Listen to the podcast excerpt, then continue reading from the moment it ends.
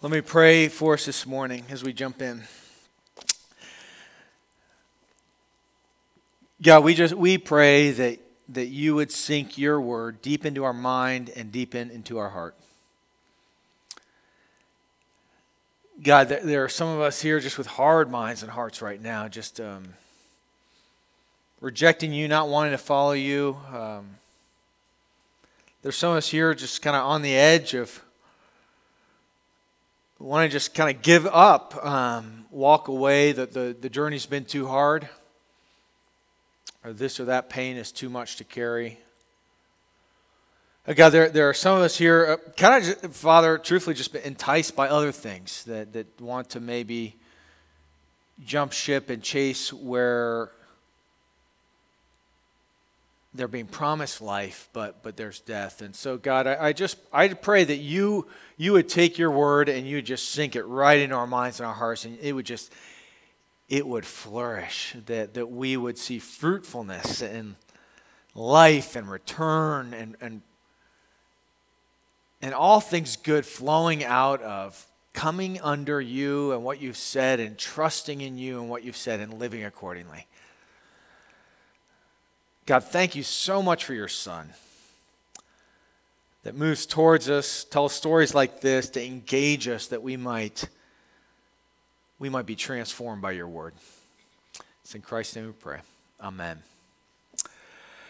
We're in Mark chapter 4, and we're in the part of the story where, you know, uh, Jesus is still up in the north. This is his hometown, Galilee area, and uh, there are these huge crowds that are gathering. Uh, if you don't have a Bible, you, will want one. We're in verses 1 and 2 of chapter 4. And, and, if you don't have a Bible, we actually have them on the ends of the pews. You can take one of those as a gift uh, with you today. And, and so Jesus, you know, he's, he's up north in his hometown, and all these crowds are gathering, and, and he's doing some miracles, he's doing teaching, and, and people are kind of responding in different ways. Uh, we read in the last chapter, his family is saying things like, he's crazy. He's out of his mind. We don't want any part with him. And so they're kind of walking away from him. And then, then like the Pharisees and the scribes, the religious leaders of the time, they're like, man, I, we think this guy's got a devil in him, and, and we don't want to follow anything he says. So uh, the scribes, the Pharisees, the religious leaders, uh, they're hitting the road too. And, and, then you've got this crowd who's kind of following him, and, and they're moving like an amoeba along with him wherever he goes. But, but out of that crowd, you've got these 12 disciples who are staying really close to him, and, and they keep drawing closer to him. And then there's this crowd of about kind of 70 to 80 to 100 or so th- that are really kind of getting out of the crowd, but, but a bit closer to Jesus to get to know him a bit more and decide, man, do we want to follow this guy or not? So, so we're, we're, we're in this part in Jesus' life where he's up north in his hometown, and, and all these different reactions are occurring around him and his teaching. It's early in his ministry, and, and then he tells this story, the parable of the sower. I just want to tell the story because I think we'll find ourselves in a lot of the soil of this story. And here it goes. Uh, chapter 4, verses 1 and 2. The crowd is gathering. Jesus has now gotten out into a boat. It's so big, uh, everyone is on the shore listening to his teaching. And verse 3 hits, and Jesus says, Listen, behold. He's teaching in many parables. He says, Listen, behold. It's an imperative, it's a command. He's like, hey, listen up to what I'm going to tell you, Jesus said. And then, behold, uh, uh, take a close look at it, observe, uh, get to know everything I'm about to say, Jesus says. He, he's like, uh, listen up. It's a, it's a command. A sower went out to sow. And now for them, this is just ordinary language. This is just ordinary life. It's an agrarian culture. So they understand, man, a, a guy or a gal is going to go through the field and, and they're going to sow seed. They're going to throw it uh, this way or that, and seed is going to land on the soil. They're going to till the soil up, and, and some will sprout up and be fruitful, and, and some will not. It's as, it's as though kind of um, Jesus is taking something in their everyday life kind of in an earthly kind of story to illustrate a heavenly life changing truth. He's doing this over and over again. The, the text says he's teaching in parables nonstop. And so he's taking and telling these earthly stories to illustrate a heavenly truth, normally with one main idea which will transform our lives if we grasp it. It's as though Jesus kind of came in and he's like, all right, it's similar to when you posted on Instagram this week, Jesus would say, and no one responded to your post. Do you remember how you feel? And you'd be like, oh, yeah, yeah I'm with you, Jesus. Or he said, uh, when you were walking with your uh, two kids in a stroller and, and you were walking with these other moms and, and their kids were acting perfectly and yours were throwing food and yelling at them. You remember that? And, and you'd say, oh my gosh, yes. And he's going to take this earthly moment, this earthly story, just going to draw us in to teach a heavenly truth which will change our lives. So he begins, there's a sower, and uh, he's sowing seeds in a field. And as he sowed, verse 4, some seed fell along the path. And the birds came and devoured it. Uh, so right away, we, uh, we, we, get the picture here. The sower uh, throws out some seed, and some hits this hard path, and, and immediately birds come and devour it. It's a pretty intense verb. And then there is um, other seed in verse 5. It fell on rocky ground where it did not have much soil, and immediately it sprang up since it had no depth of soil. And when the sun rose, it was scorched. And since it had no soil, it withered away. So there's this other seed, it falls on rocky soil. It's, it's super thin soil. And the, the parable, the story says there's no root. The roots don't grow deep. And so uh, when the sun comes up, it's just scorched and is blown away. You got devoured, you got scorched.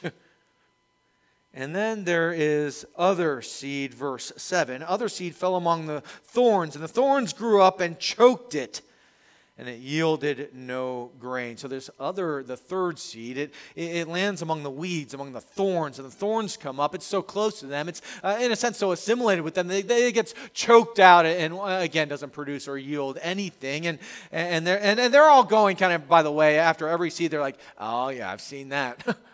I understand that, right? Like uh, the one with uh, no roots and no soil, it just it, it can't live. And, and then, oh yeah, the one that gets choked out by the, the weeds and the thorns. Yeah, we understand you, Jesus. We're with you. They're kind of leaning in a bit. And other seed, verse 8, fell into good soil. And this is what every sower wants, and everybody wants to be good soil and it produced grain growing up and increasing and yielding 30 fold, 60 fold, 100 fold. And he said, He who has ears, which is all of us, let him hear, which is not all of us. 30, 60, 100 fold. uh, in ancient Palestine, uh, they kind of charted these things because uh, it's an agrarian culture, like I said. Uh, a seed, if it's doing really well, be four to eight times uh, per seed of uh, what it might produce. Uh, and if a, a, whole field was doing really well, that'd be about 30 times uh, of what a seed might produce. So in this, they're hearing 30, 60, 100, and they're saying, Whoa, what a harvest! I mean, that is kind of like unreal stuff what is happening here when the kingdom of God sprouts up. Prisoners smile. The lowly are cared for, lives are transformed, salvation comes, wow, kind of stuff. Praise God kind of stuff. Uh, but if you're like me, the first thing you're thinking of when you hear this parable is what? What soil am I? Oh shoot, what soil am I? Right? You got you got devoured. Don't want to be that soil when the seed gets devoured. You got scorched. You got choked out. and then you got produced and yielding and good soil. See, the first thing you're thinking is, what kind of soil am I? And, and Jesus is going to say, you know, I'm telling this parable, so you would ask that kind of question. And in a sense, uh, he, he, we would take the crowd, Jesus would take the crowd in telling this kind of parable, and he would sort us out, like the wheat and the tares, in a sense. Like, right? Like uh, some would come closer to him, and some would run away from him. Some would hear this parable, but not hear and accept. Uh, some would hear and not understand and, and they might even turn and be forgiven. Like he quotes Isaiah 6, verses 9 and 10 here. He says to those, uh, listen to who he's talking here, though, in verse 10. He says to those when he's alone who are around him and around the 12. So it's not even his closest inner group, right? Like the 12 are there, but, but those who are around, probably that 70 or 80 or 90, those who have come out of the crowd because of this teaching, it's kind of confused them a little bit. They've gotten closer to him. He says to those around him, he says, You know, to, to you, everyone who's listening to Jesus explain this parable, to you, the secret of the kingdom of God has been given. But for those outside, everything is in parables. That was the crowd who was outside listening and confused, and now they've come in to ask more questions. Uh, because the point of the parable, either in its clarity or in its confusion, is that we might be a people who would draw closer to the storyteller that we might be a people who would draw closer to the storyteller. At first, you read this and it sounds like some kind of like Gnostic knowledge, right? It's just for the elite, it's, it's only for those who get it. But what he's talking to is people who didn't just get it right off like that, like uh, this weird Gnostic knowledge just for the elite, but those who have said, I don't really get it, but I want to come closer to the guy who's telling the story. I don't fully understand it, but like in verse 10, it says, we want to ask him questions about what it means. That's just what the disciples do. That's just what this crowd that has left the crowd and now come in and closer to Jesus does. Uh, we see in verses 34 and 30, uh, 33 and 34 of chapter 4 here that this is kind of the pattern. Jesus will tell a story, and either in its clarity, people will receive or reject his truth, or in its confusion, some people will come close and some people will run away. In verse 33, it says, With many such parables, Jesus spoke the word to them as they were able to hear it. He did not speak to them without a parable, but privately to his own disciples he explained everything. Who are his disciples? Anyone who chooses to come close and follow him. Everyone who's scratching their head saying, I don't quite get what you're saying, but I know who you are and I want to figure it out. You have the words of eternal life. I can't find them anywhere else. Uh, even in uh, chapter 7, verse 17, this is this same kind of thing occurs. He, he tells this parable. Jesus says, uh, uh Hey, it's not what uh, comes out of you makes you dirty, uh, but it's what's inside of us that, that is the problem. He says that. And then, then his disciples are like, Oh my gosh. And in chapter 7, 17, he says, When Jesus has entered the house and left the people, his disciples asked him about this parable. It's not like they're like, Oh, they hear it and boom, immediately understand. They just keep coming closer and closer to him in their confusion. Uh, notice the opposite occurs even in the clarity of a parable, because sometimes that's just what a parable does. It, it gets so clear uh, that, that, that, that those around say, I either accept or reject this. Look what happens in chapter 12, uh, verses 1 and following, when Jesus tells another parable. I'm just going to read the parable and then the response. And Jesus, in chapter 12, verse 1, began to speak to them in parables. And he says this A man planted a vineyard, thank God here, and, and put a fence around it, and dug a pit for the winepress, and built a tower, and leased it out to tenants. And then that man went into another town. So you've got this guy who kind of creates this field with an amazing wine press and a tower. He's, you can tell he cares about it. And then uh, verse 2 of chapter 12. When the season came, time for harvest, right, he sent a servant to these tenants to get from them some of the fruit of the vineyard. And they took this servant and they beat him and sent him away empty handed. But he again sent them another servant. The owner of the vineyard, the creator, sends them another servant. And then the tenants struck him on the head, treated him shamefully. And then the owner sends another and they killed him. And so with many others, some they beat, some they killed. And the owner, the creator, verse 6, he had still one other to send a beloved son. And finally, he sent the beloved son to them, saying, They will respect my son. But those tenants said to one another, This is the heir. Come, let us kill him, and the inheritance will be ours. And they took him and killed him and threw him out of the vineyard. What will the owner of the vineyard do? He will come and destroy the tenants and give the vineyard to others. Have you not read this scripture? The stone that the builders rejected has become the cornerstone. This is the Lord's doing. It's marvelous in our eyes, is it not? And they were seeking to arrest him, but feared the people. This is the Pharisees and the scribes speaking. For they perceived what he had told the parable against them. So they left him and they went away. Even in the clarity of the parable, uh, this, the scribes and the Pharisees, those who had rejected Jesus, they, uh, they were going to hang him on a cross just a few days later after he told that parable. Uh, they say, We don't want anything to do with you. We see what you're saying, and, and we actually are going to run away from you, and we want you dead. The parable is told that we might draw closer to the storyteller, either in our confusion or in the clarity, coming close to him to figure out life together with him. And if you're like me, uh, what you're trying to figure out right here is man, which soil am I? Don't want to be devoured, don't want to be scorched. don't want to be choked out. I would love to be fruitful, to see the, the, the, the joy of life and fruitfulness, and in a sense, production, yield uh, come forth in my life. That's who, who I uh, want to be. Which soil am I?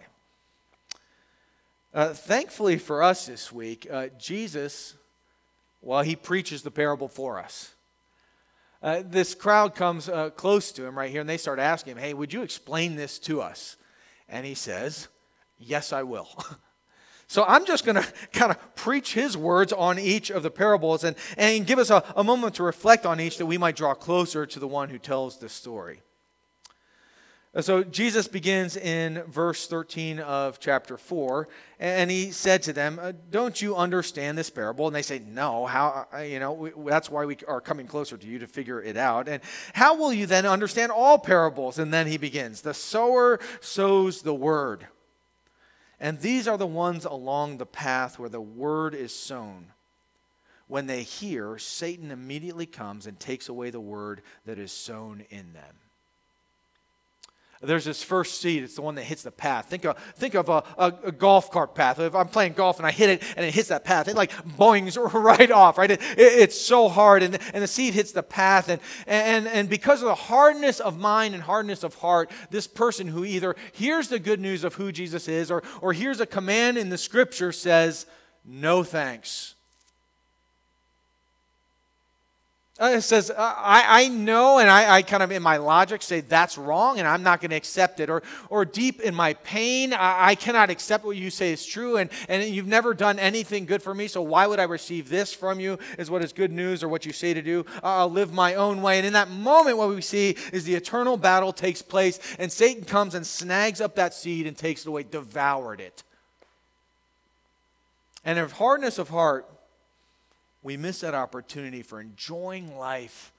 As Jesus says, just understand that we're forgiven and loved.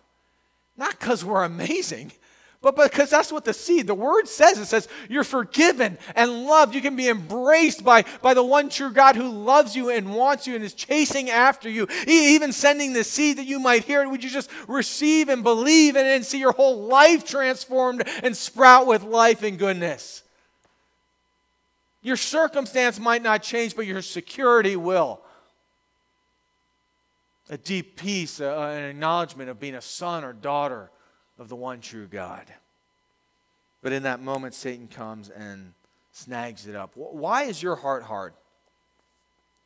Maybe even as you, as you hear it, you say, well, that's the reason I don't love being uh, this whole Christian message. Why is your heart hard? Is it some sort of, man, I, I just don't believe what these words say, but you, you're not quite looked into them fully? Is it, is it like a logical reason, or you, uh, you're smarter than that in a sense, or I'm smarter than that? Is, is it a hurt in your life? Man, the pain's so deep from something that occurred in the past, you're like, I don't want anything to do with a God like this, who couldn't have helped me in that moment when he could have helped me. What is it for you? Here, here's what I would say in, in your hardness of heart and the hurt or the logic of the thing. Would you come closer to the storyteller with it? Uh, would you bring it to him in prayer?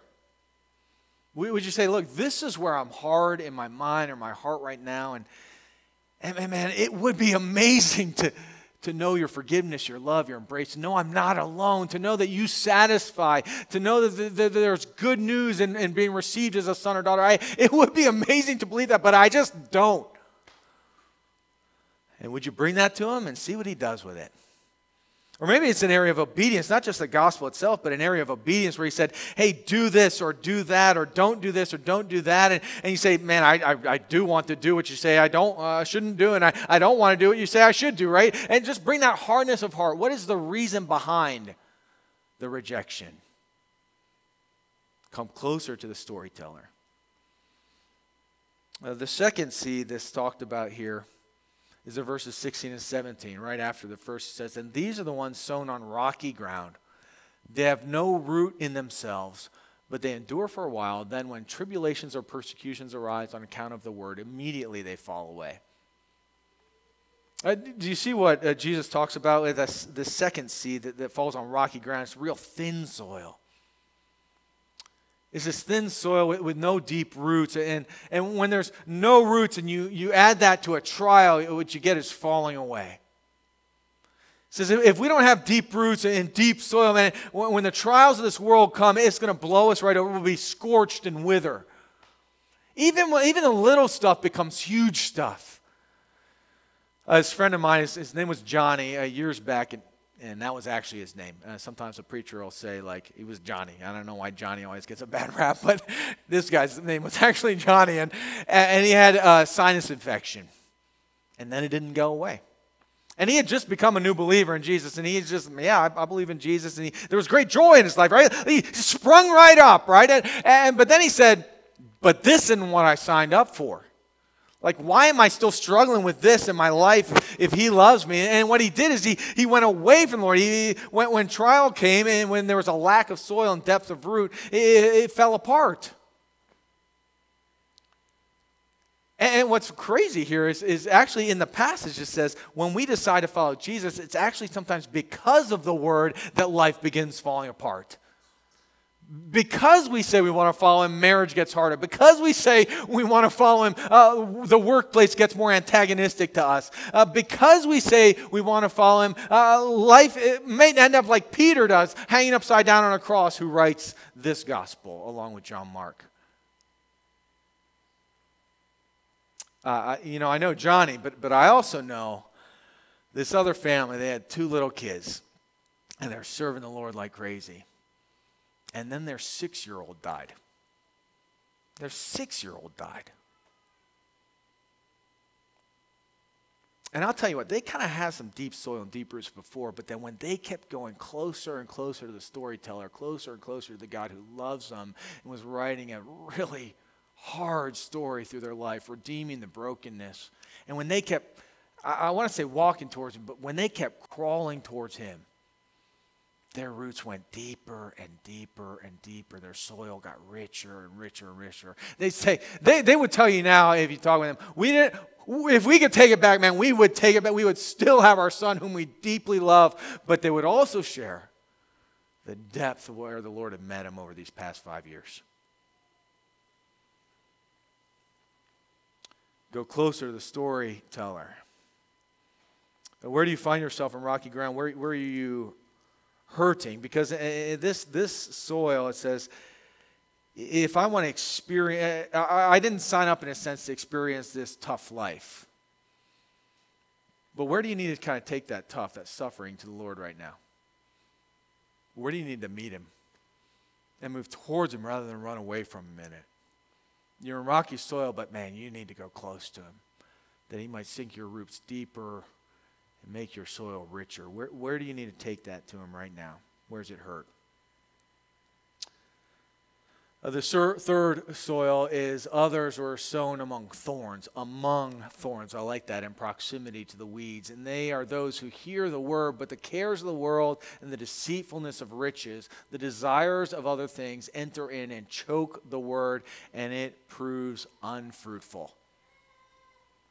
And see, here, here we have this seed that hits uh, among the thorns or the weeds, and it comes up and it, it chokes them out. That uh, the proximity has become assimilation. That, that uh, here we, we've taken this idea of I, I want to live for Jesus or I want to follow him or obey him, but, but then we say, but that looks pretty good. Like the previous, uh, the previous soil and seed, it's, it's like, man, life is hard, and, and in order to decrease my pain, I'm out of here. I'm not going to follow Jesus anymore, or, or, or I'm not going to obey him in this or that, right? Like uh, we want to decrease our pain in, in rocky soil. But th- this one, when we're sown among the thorns, the weeds, here we're saying, I want to increase my pleasure, right? Like it's this or that shiny thing that's going to give me life. More money is going to bring security. And what, what this verb is just, just as rough as the others. We are choked out or scorched or devoured. Here we're choked death, the same kind of thing, no fruitfulness. I, uh, I love steak. I mean, I, I, cook a lot of steak, and I, I, I, think I do a good job. This one time, we were having this new family over to church a few years back. And so I'm like, I'm going to cook some steak. But, you know, we're like, well, we're going to chintz a little bit on the steak. So we bought some tougher meat, you know, and so I cooked this steak up. Well, I cook it and I look over. Literally, this is, this is, you don't want this to happen in your home, especially when you're a pastor with a new family over to visit. You're like, I'm thinking this is going to be a great meal, right? And, and so I look over and dude is literally going, And at first I'm like, oh, dang, he's, he's choking, right? And he's going to cough this up. And it keeps going. And then his wife is like, hey, are you okay? And he can't answer. And so she runs over and starts giving the Heimlich to him. And I'm like, oh my gosh.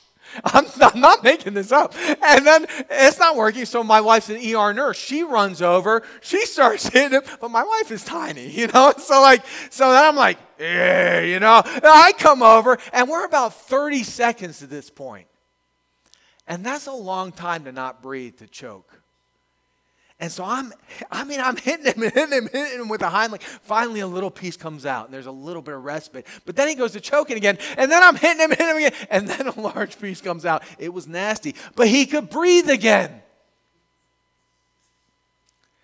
Choking. See, here's what we lose sight of. This stuff is life or death, for real, life or death. Life or death now, living according to the words of God, and life or death for all of eternity. And Jesus is like, if you choose to live for other things, for riches or, or, or, prestige or power or this relationship or that, or to have your kids kind of be like this, or to have your job be like that, or to have your relationships look, or to have the right education or whatever, whatever you are seeking in an ultimate kind of way, it will lead to death. You'll sense it now a little bit, but then it will happen eternally. You see the, the, the CEO of Bed Bath & Beyond leapt from his condo in New York last month. Leapt from how many stories up to find his death on the ground. Now, I don't know his whole backstory, but, but I do know things were kind of starting to fall apart with Bed Bath & Beyond, and everything he had built his life on was then crumbling as he had become a new CEO the past few years back. And and he couldn't turn around. Maybe it's because he, he knew he wasn't enough or he knew he had cheated this way or that way. I don't know. I don't know. But here's what I'll tell you if you're living for anything else, you're tasting a bit of that death right now. And for all eternity, it will be yours. But, but God says, man, would you come close to Jesus and the good news of the gospel, which you are forgiven and embraced and your deepest longings are met in the Savior. There's no other place. What do you want? What's enticing to you right now? Where are you thinking, if I could just have this or that, if this or that could just be reality in my life, then I would have life? What are you seeking? Would you come close to the storyteller in that with those real, honest desires? Here's what he's not going to do. Oh, shame you for not understanding. That's not what our Savior does. He says, Come on in. He beckons you in. He beckons me in by grace. He says, I'll give you life and life to the full. And then the last soil is found in verse 20. It's good soil, but those that were sown on the good soil are the ones who hear the word and accept it and bear fruit 30 fold, 60 fold, and 100 fold. He says, if you would turn in, in, terms of the Word of God is the gospel. If you would turn to Jesus, you'd be forgiven and embraced. Uh, you know, I'll sometimes explain the good news of the gospel that, that, that hits on good soil simply, sorry, we'll get there in a second, as this. In a relational way, John 1.12, these are just three different ways to explain the good news of the gospel. In a relational way, Jesus says, Those who received him, those who believed in his name, he gave the right to become children of God. That is good news. it's good, good news. It's not if you could just be better or hold on more or, or, or fight through that trial or, or, or do this or do that to make yourself more moral or better. He said, if you would simply receive the good news of the gospel, you become a child of God. embraced, loved, cared for. That's relational good news. How, how, about this one? Good or bad news, right? This is for uh, the legalist uh, who's trying to be good enough and, and live up, or, or the, the licentious who is saying, ah, forget you, God, I'll live my own way. Uh, how about this is the gospel for good news? There, well, there's uh, the wages of sin is death. First, really bad news. Romans 6 23. The wages of sin is death. Bad news.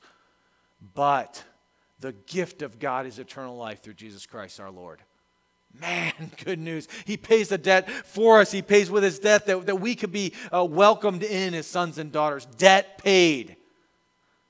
You could never do enough, legalist, to, to make up for your debt. Uh, you licentious, you've done so much, you know how guilty you are. And Jesus says, Guess what? I'll pay the debt for you. I'll pay it for you.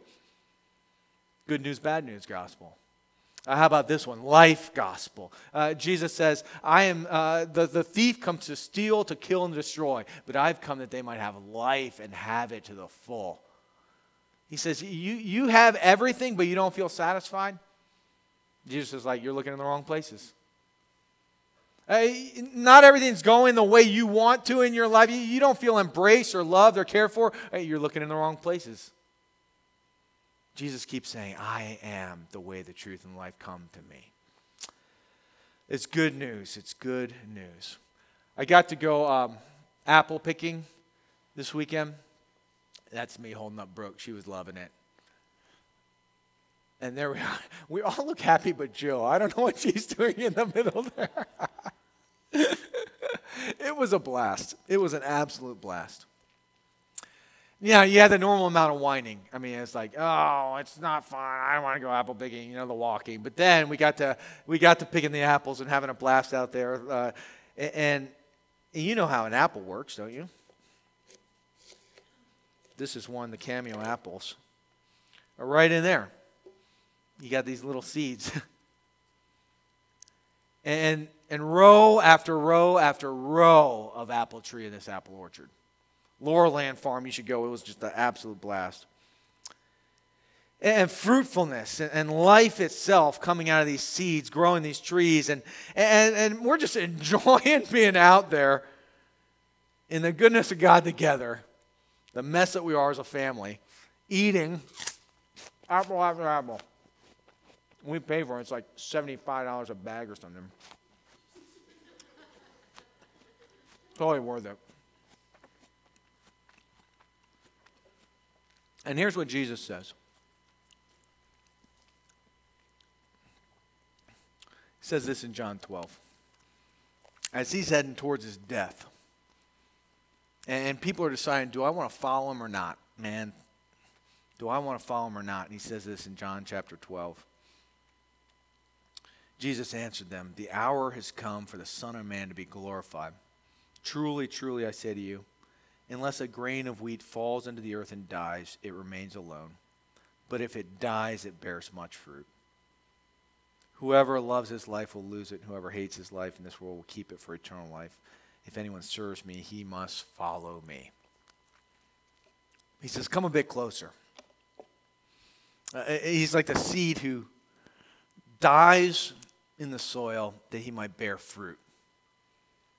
He says, Come a bit closer. If you're suffering right now, he says, Bring that suffering to me. I was the one who's broken for you in suffering that you might have life. And even in that, even what feels like death right now, that suffering, he's like, I, I want to bring out about fruitfulness of knowing that you're not alone in it. And he's doing something to deepen your roots in it. In your hardness of heart, he says, I know why your heart, your mind is hard right now. He says, Would you bring that to me? I was broken for you that you could become a son or a daughter. He says, Come closer. Or if you're thinking, man, I, I just think it, I'm going to find life in my job, or I'm going to find life fully in my family, or my marriage, or, or this or that. I'm going to, I'm to find full life there. He says, No, you won't. You'll find it in Him alone. And He'll bring everything else to life and fruitfulness. He's like the seed that died and sprung forth a mighty harvest for us. So, if you're trusting in Him this morning, would you, would you be reminded of his deep love for you that he's died for you? See, this is the reason we reject his word, right? We, we think, man, I can't trust him or I don't love him enough. And he says, man, would you look at the cross? You can trust me. He says, I gave my whole life for you. And, and look at the depth of my love for you. He says, I died on that cross for you. You can trust my word. You can trust me with every piece of it. Would you receive the good news and would you obey every aspect of it? But if you're not trusting this morning, if you're not yet trusting in Him, would you place your trust there this morning? Would you just say, Look, I don't know what's going on in my life, but I know it ain't working. And would you hand yourself over to Him? Would you trust in Him? Would you say, You want to figure out His words, you want to follow Him, and we receive His life, His death, and resurrection as your own this morning? Let's take and remember that we have a and the amazing sower who became a seed and died to give us life resurrects to walk with us now in fruitfulness as we obey him in every step of the way. Let's take and eat together.